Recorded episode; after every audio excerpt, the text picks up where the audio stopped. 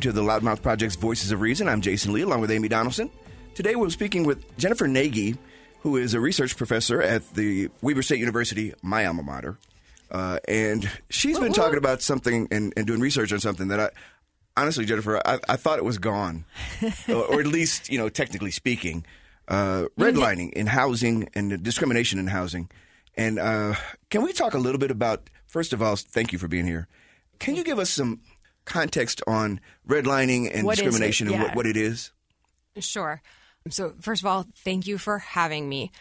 It, a really simple description of redlining is the denial of credit for a mortgage loan to a creditworthy applicant due to the characteristics of the neighborhood in which it is located rather than the qualifications of the applicant themselves. So that is to say, if you're a person of color, rather per, uh, trying to move into a certain neighborhood that is generally predominantly white, they would, you know, make it so that you wouldn't be able to get a, a loan for that particular area.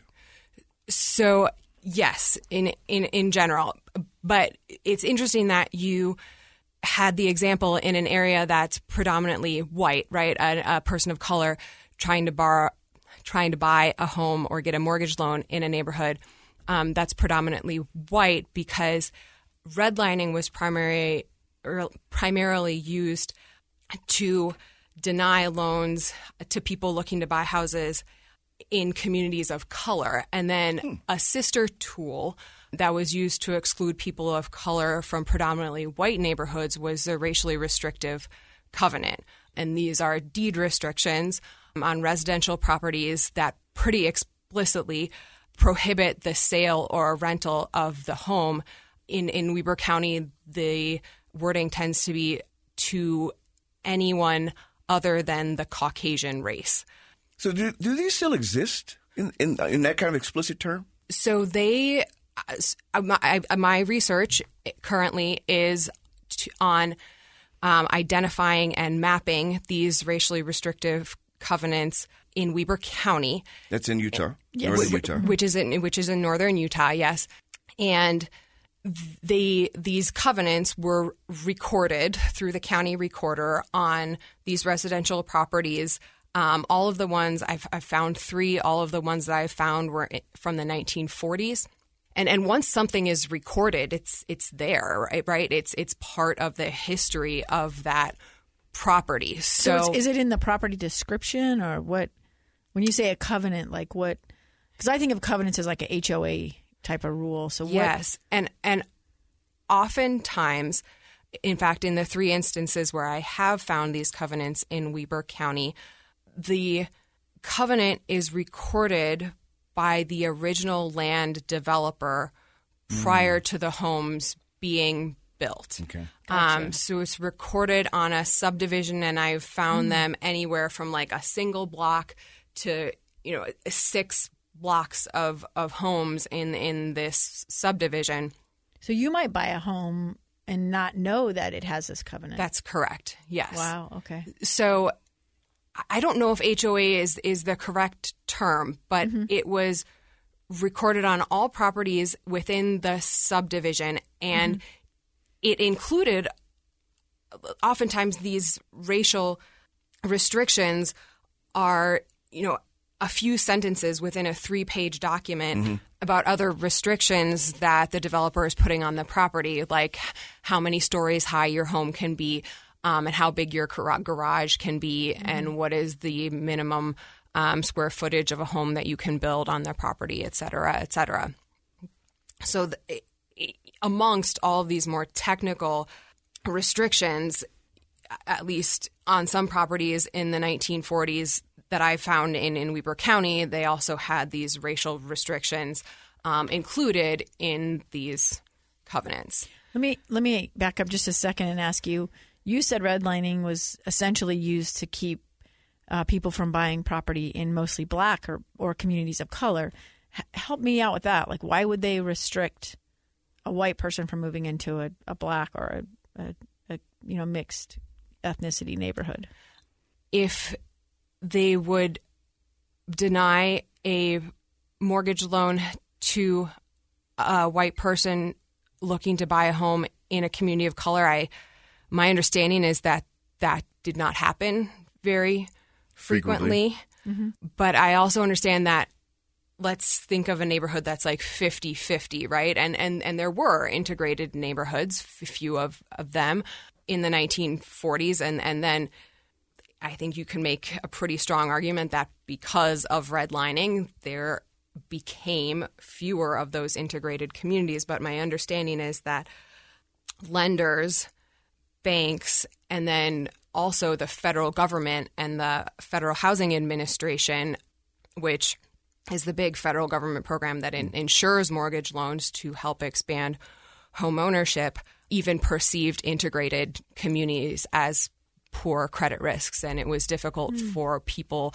of any race to get mortgage loans in integrated neighborhoods. That's that's my understanding. So essentially, our federal government, and obviously locally, it became this way too. They were creating segregated communities throughout the country. Well, I mean, is it, certainly is it here, the federal it, government, it, if it's the banks, if it's the lending institutions making the decisions, who's doing this? Help yeah. me with that. Yeah. So you got about a minute. Okay. No, we, no, pressure. We, and we can come back to it. yeah, yeah. Okay. Yeah. Federal Housing Administration, particularly in its early years, so 1934 to about 1950, basically wrote in and um, condoned redlining in its underwriting manual. So mm. it advised against insuring mortgages from private lenders, right? Because that's the way the FHA works. Is it doesn't make the mortgage loans, but ins- it insures the mortgage mm-hmm. loans of private lenders. Um, and according to the FHA underwriting guidelines, the FHA was not to insure mortgage loans for neighborhoods that were subject to adverse influences. Put that in quotation marks. And among adverse influences was the infiltration of inharmonious racial groups. That is a quote from the 1935 um, FHA underwriting manual. I've never been called inharmonious. Uh, that's that's we're engaged. That in is some serious code switching going on there, right? when we come back, I'm going to have you discuss it a little bit more uh, because again, I, it's hard to hear, but it's one of those things that we are better for learning. So yes, I, I, we should understand. We should this. understand, and, and I think this is how neighborhoods. That's why your research is so important. When we come back, we will. when we come back, we will continue our discussion with uh, Professor Jennifer Gnagey talking about redlining and its development over years and decades in our country. You're listening to Voices of Reason.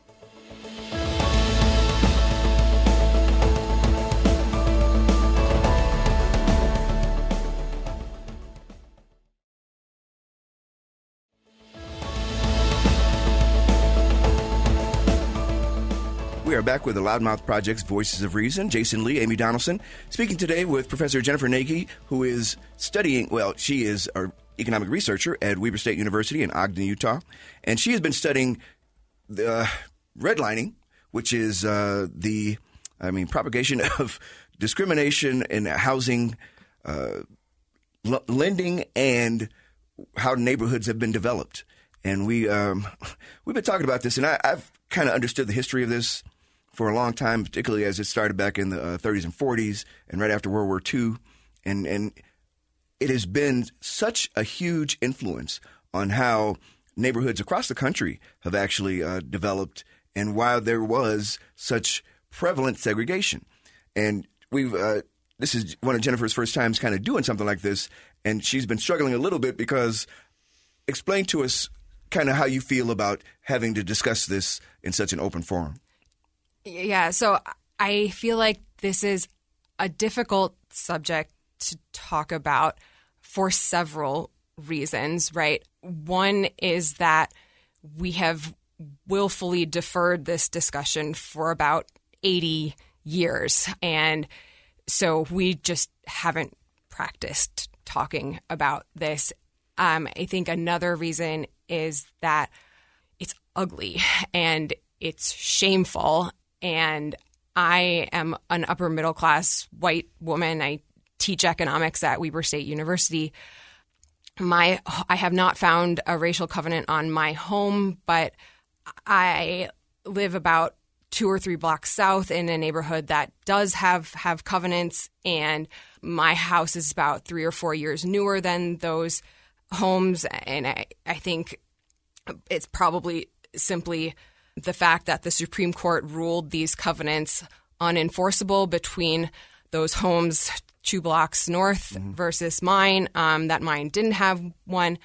I mean, there's there's a lot of reasons. I, I, I maybe shouldn't speculate on that, but the the point is is that I live in a neighborhood that's very close to these covenants and and was likely shaped by the covenants. And was right? likely shaped by yeah. the, by the, by the covenants. And as I'm learning what happens, I'm also learning how to talk about it.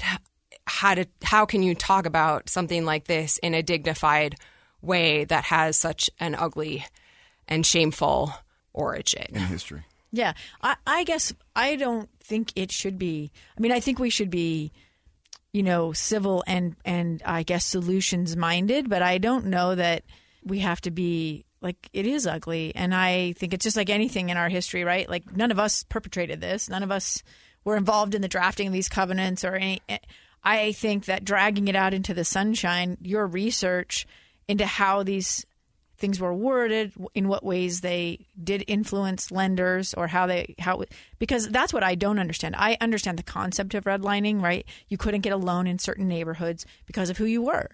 And I, I remember hearing at one, and I don't know that that less than five percent of World War II Black World War II veterans took advantage of housing benefits that they earned by fighting in World War II. We're able to take serving. advantage. Able, yeah, we're, yeah. A- we're able to, and and and I just I just don't like I I under and I've read it, that triggered me kind of reading and researching that idea, but I feel like people don't understand why they wouldn't be able to take advantage like what was stopping them? How did this work right? Because people are very fond of saying there is no institutional racism. And this right you're, what you're doing is really defining what institutional racism looks like. You're showing us an example of how it was institutionalized. One example. One just right. one. Right, just right. one tiny in one county in utah right?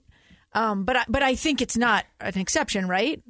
Correct. Redlining both redlining and racially restrictive covenants were widespread practices across the United States, p- particularly in the northern and western states where we didn't have the explicit type of Jim Crow mm-hmm. laws that they had in the South. I think it's a common misconception that this sort of institutionalized housing segregation was something that only happened in the South, but quite the contrary both redlining and racially restrictive covenants were widely used and practiced um, in northern and western states. And in fact, this idea that I have to identify and map racially restrictive covenants for a county is not in any way unique. They've done this in Minneapolis and Hennepin County. They've done this in Seattle. They've done this in Washington, D.C. They've done this in Johnson County, Iowa and there's a handful of other other places that have done this this very thing and and made this history accessible and tangible to their communities. You've you probably looked at that research. What did you learn from looking at that uh, those other cities and what they had done? I have learned several things. I've learned that racial covenants came in a variety of, of flavors. So sometimes, and again, all the ones that I've found in Weber County were this particular flavor where the developer records the restrictions on all of the properties within the subdivision prior to development.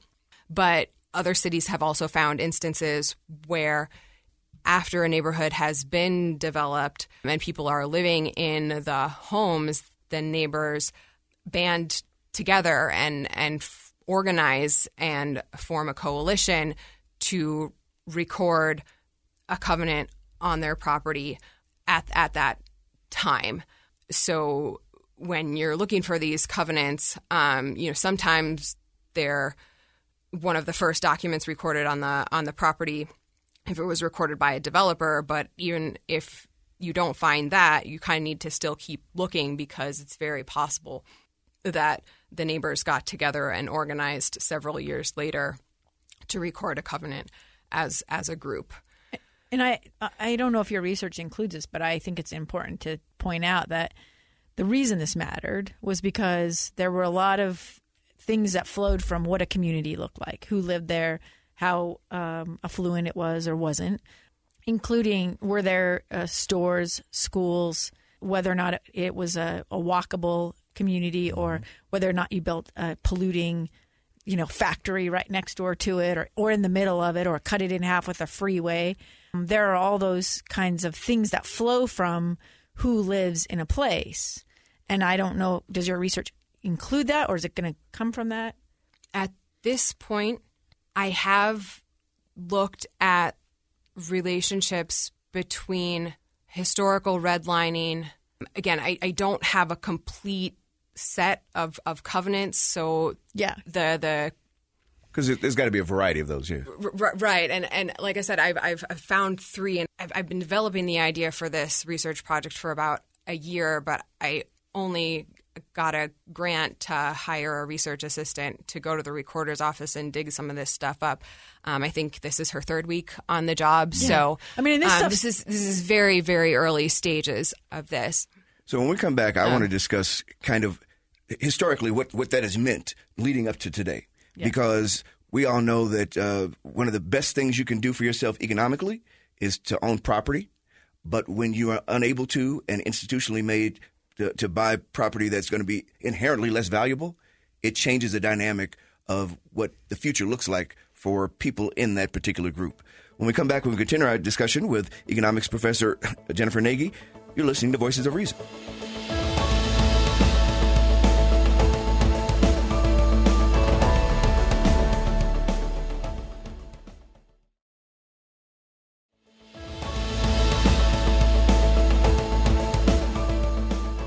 We are back with the Loudmouth Project's Voices of Reason. Amy Donaldson, Jason Lee, speaking today with Weber State University economics professor Jennifer Gnagey, who has been enlightening us on kind of the development and history of redlining, which is redlining was housing It's a maddening, discrimination. yeah. It- it- it's beyond maddening for me because Yeah.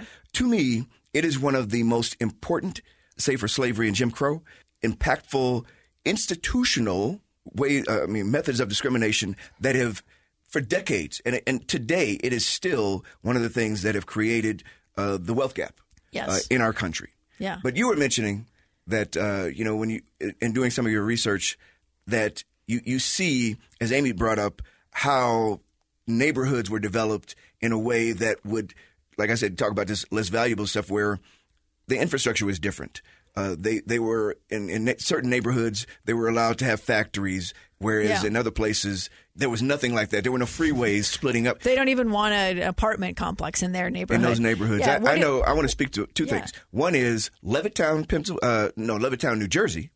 Which, if, if folks, if you haven't heard about this, Levittown was one of the the first after World War II mass developments developed by a guy named Levitt, uh, uh, just outside of New York. It became what was quote unquote the American dream middle class community, and they had strict covenants on who could live there, and if you were black or brown, you they were not having it, and that is how wealth was developed for those people who lived there, and all of them were white. And moving forward, and also uh, Edward Moses was it, was it either Edward or James Moses? James Moses. Uh, he was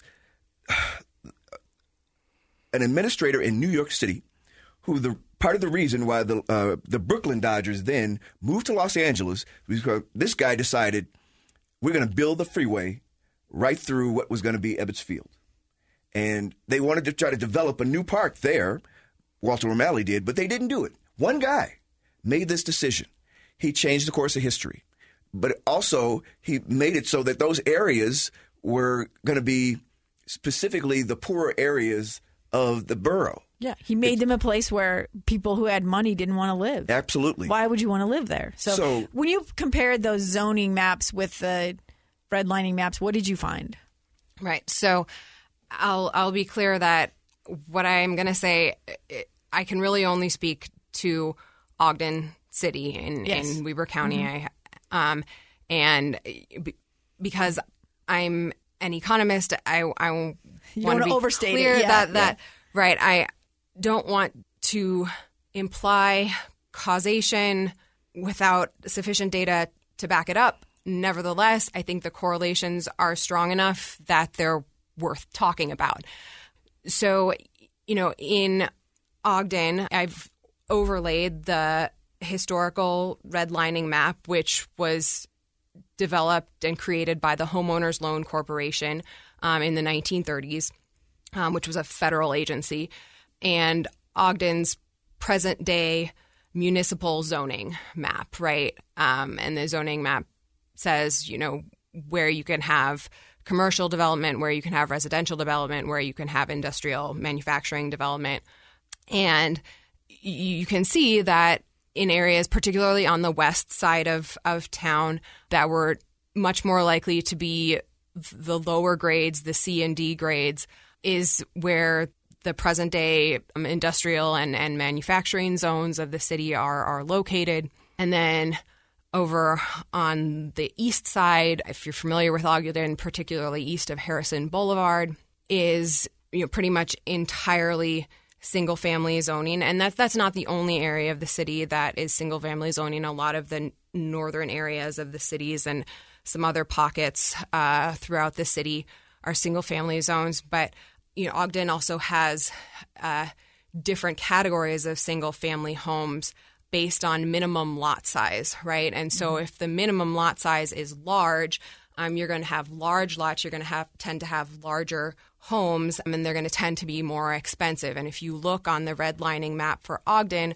the the highest grades indicating affluent white communities were in the southeast corner of that map. And if you look at the present day zoning map of Ogden, those high minimum lot size, so so lowest and the largest lot size single family zoning areas are entirely concentrated in the southeast corner of of Ogden and while you know the racially restrictive covenants were uh, ruled unenforceable in court in 1948 neighbors were still allowed to f- enforce them on each other until the Fair Housing Act of 1968 and the Fair Housing Act of 1968 w- is what made both redlining as a practice and private enforcement of racially restrictive covenants illegal.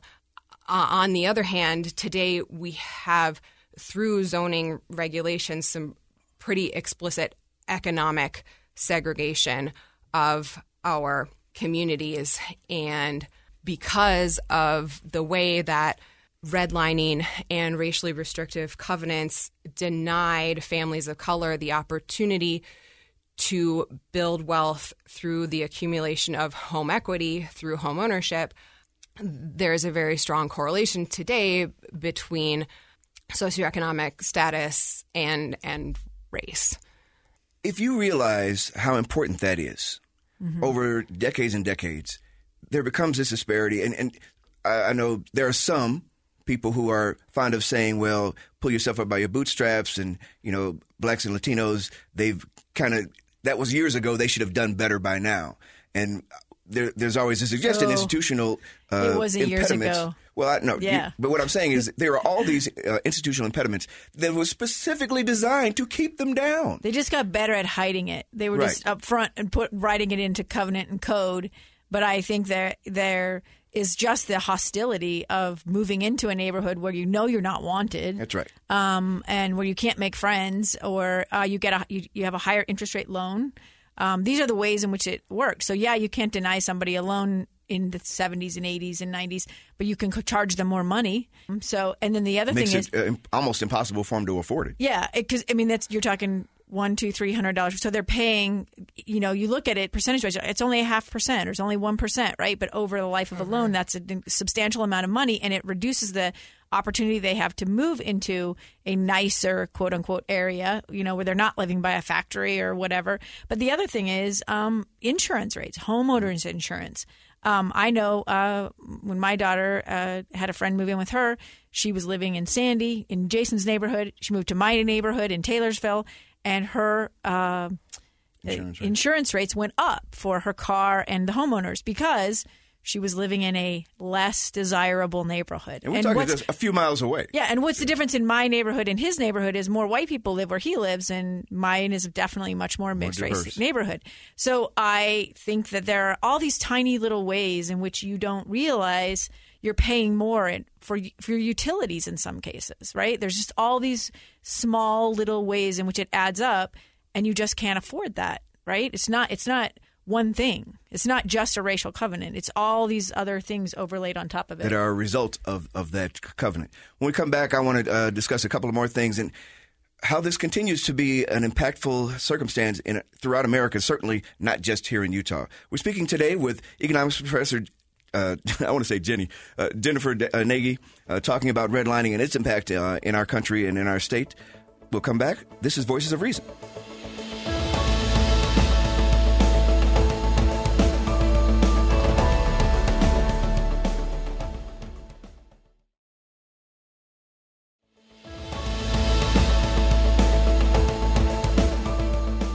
Back with the Loudmouth Project's Voices of Reason. Amy Donaldson, Jason Lee, speaking today with uh, Weber State University econ professor Jennifer Gnagey, who is telling us about uh, the history of redlining in our uh, in our state and in our country. And uh, just real quick thing.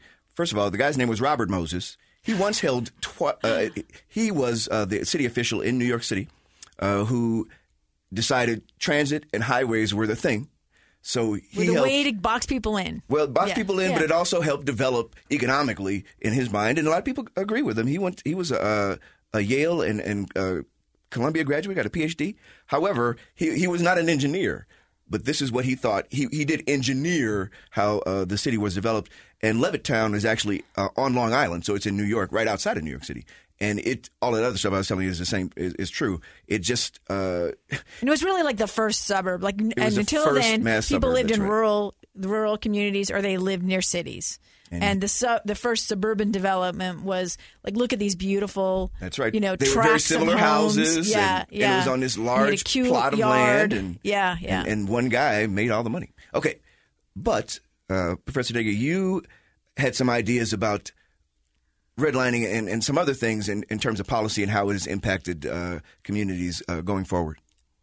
So I think one of the implications of this research is that um, redlining and racially restrictive covenants and other discriminatory housing practices very explicitly created both conf- concentrations of communities of color, um, of poverty, of disadvantage, but at the same time created these intense concentrations of affluence, um, and predominantly white communities, um, and privilege and power. And I hear oftentimes in policy circles people talking about deconcentrating poverty. And when we deconcentrate poverty, um, we get better education outcomes and we get better health outcomes. Um, but I think a really extremely important piece that's often missed with that is looking at the other side of the coin, which is deconcentrating affluence, deconcentrating wealth. Um, because you know, if if we only work on on one side of that equation, um, and and we deconcentrate poverty, but don't allow people to move into more affluent communities, you're not, you're not going to make any headway. Well, and I and to that, I think there's debates about this going on right now. I see in Salt Lake County. Where are you going to build apartment buildings? Where where does uh, Everywhere high in Salt Lake County, Why does apparently. where does high density housing go? Right, and so I see these abandoned old buildings. There's one in my community right now. Uh, it used to be a Kmart, and they're talking about making it into high density housing. Right, we we have no more property in Taylorsville. We're definitely land and freeway locked, and so they're talking. We need housing. I know in my neighborhood. I walked my dogs this morning. Three people living in their cars just on my two and a half mile walk with my dogs this morning. Um, and I see this uh, throughout the summer, any warmer months. Um, and I think these are people who are working because they have cars and they're gone during the day, and then they just are sleeping in the neighborhood at night because people are not bothering them. Um, I would say if they went to a more affluent neighborhood, they would probably get rousted by the police. they wouldn't be able to stay there. Yeah. So I think there's this big debate about, you know, what is this doing to us? We already have two freeways in our in Taylorsville. We already have the airport going overhead. Um, you know, it's close to a liquor store, which is just a magnet for problems, right? So um, I think there's a big debate about whether or not this is. It's it's people keep saying it's not fair that we have to have all the apartments in our neighborhood, and I see this desperate need for housing, and I'm like, well, let's build it here. We need to do something for these people that they can afford, and then I look listen to these developers and I see what they're charging for an apartment and I go, I don't really know what the answer is. Like maybe they should go to an east side neighborhood that doesn't have any apartments and build an apartment building, but I don't know that that's good for the people to live in hostility. I mean, how do you how do you decentralize wealth and decentralize poverty? I don't even know what that looks like. Right.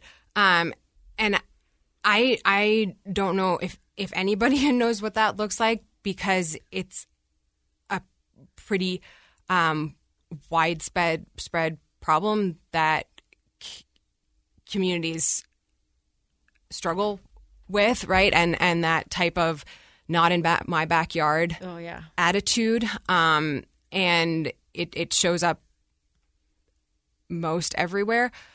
Um, yeah. But I I do strongly believe um, that apartment complexes, um, but also single single family homes and a broad range of housing types belong in every community, and, that, and that's that's pretty politically infeasible. But I think it's important to say as um, uh, a goal.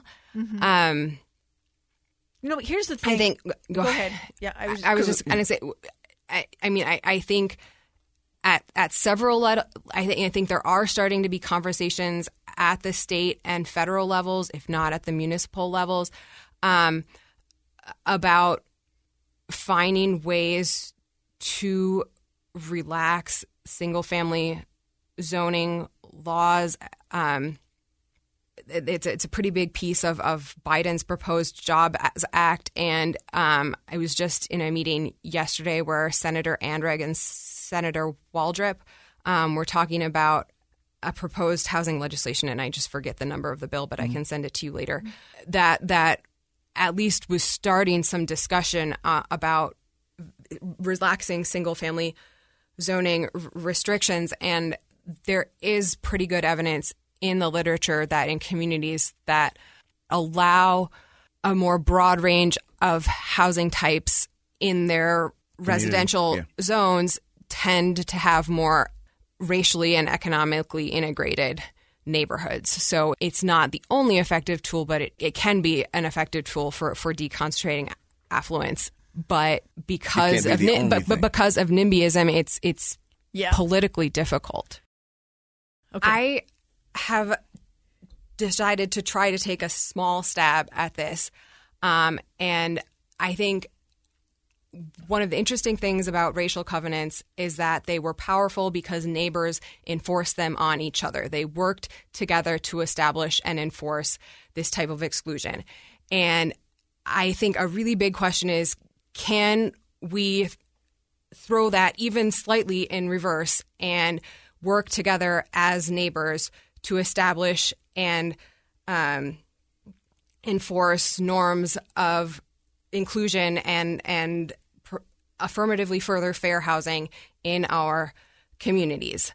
And I have started to do some organizing around this. I have a website which is neighborsfurtherfairhousing.org and I have some information about racially restrictive covenants and ways that you can get involved. I have a, a Facebook group where people can can get involved, and and I want to see. I'm, I'm not promising.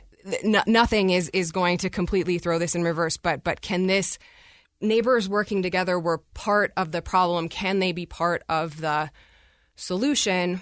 Can we work together to build more inclusive communities. And I have some ideas of how to do that, but I'm already over. So awesome. No, no, you're that's I love that idea. I hope I I want to join your Facebook group, even though I don't live in Weber County. Um, and I, I, you know, we didn't say this, but Weber County is actually a pretty diverse county when you when you take a look at Utah. Weber, Salt Lake, and Carbon are the most- Carbon? You really want to do that? Yeah. There's no black people in Carbon County. I didn't say diverse. I didn't say black. Okay, well, Yeah. with diversity too. Di- uh, join us again for the next episode of the Loudmouth Project's Voices of Reason. If you have any comments about our show, please contact us via email at vormed at gmail.com or at vorjasonl at gmail.com. You can also find us on Twitter at adonsports and at jasonlee1. Our show's Twitter handle is at VOR Podcast. You can also find us on Facebook, and you can find and subscribe to free episodes of our podcast on in all the places where you find interesting content. Be sure to review our show as well. We love to get your feedback, and it helps us grow our audience.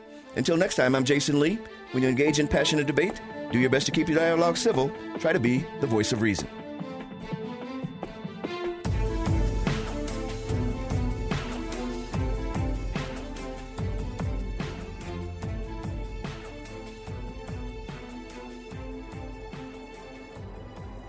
Voices of Reason is a production of the Loudmouth Project.